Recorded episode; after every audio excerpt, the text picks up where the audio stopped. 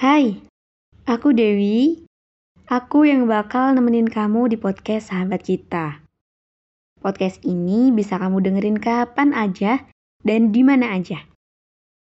Oke, selamat mendengarkan. Pernah ngerasa nyesel ketemu orang gak? Orang itu hidup dengan karakter yang berbeda-beda. Saking banyaknya perbedaan, pernah suatu kali sampai nyesel banget ketemu orang.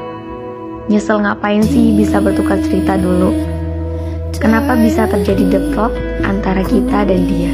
Kok bisa gitu ya? Gak nyangka banget kan? Apalagi sampai ngerasa kecewa yang sakitnya banget banget banget.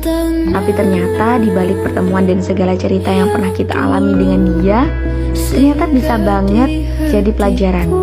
Karena dengan bertemu dia dan tahu bagaimana dia bikin kita kecewa, bahkan sampai sakit hati, karena bisa jadi kalau kita nggak ketemu dia, jalan pikiran kita nggak bakal ke sini.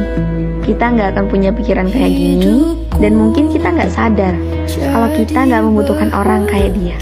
Dan kita juga nggak sadar, ternyata ini loh sikap yang seharusnya dihapus dari dalam diri kita juga. Dan semua itu tersadar karena adanya dia. Jadi ternyata hal yang kadang bikin kita bete, kita nggak suka, dan itu aja masih bisa ngebantu kita buat bangun dan buat ngembangin dari dalam diri kita yang selama ini kita nggak sadar.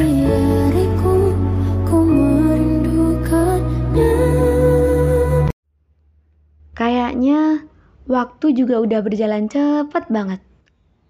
Kalau kamu butuh cerita, yuk kita dengerin cerita kamu di akun Instagram at sahabat kita underscore official dan see you di podcast selanjutnya. Bye.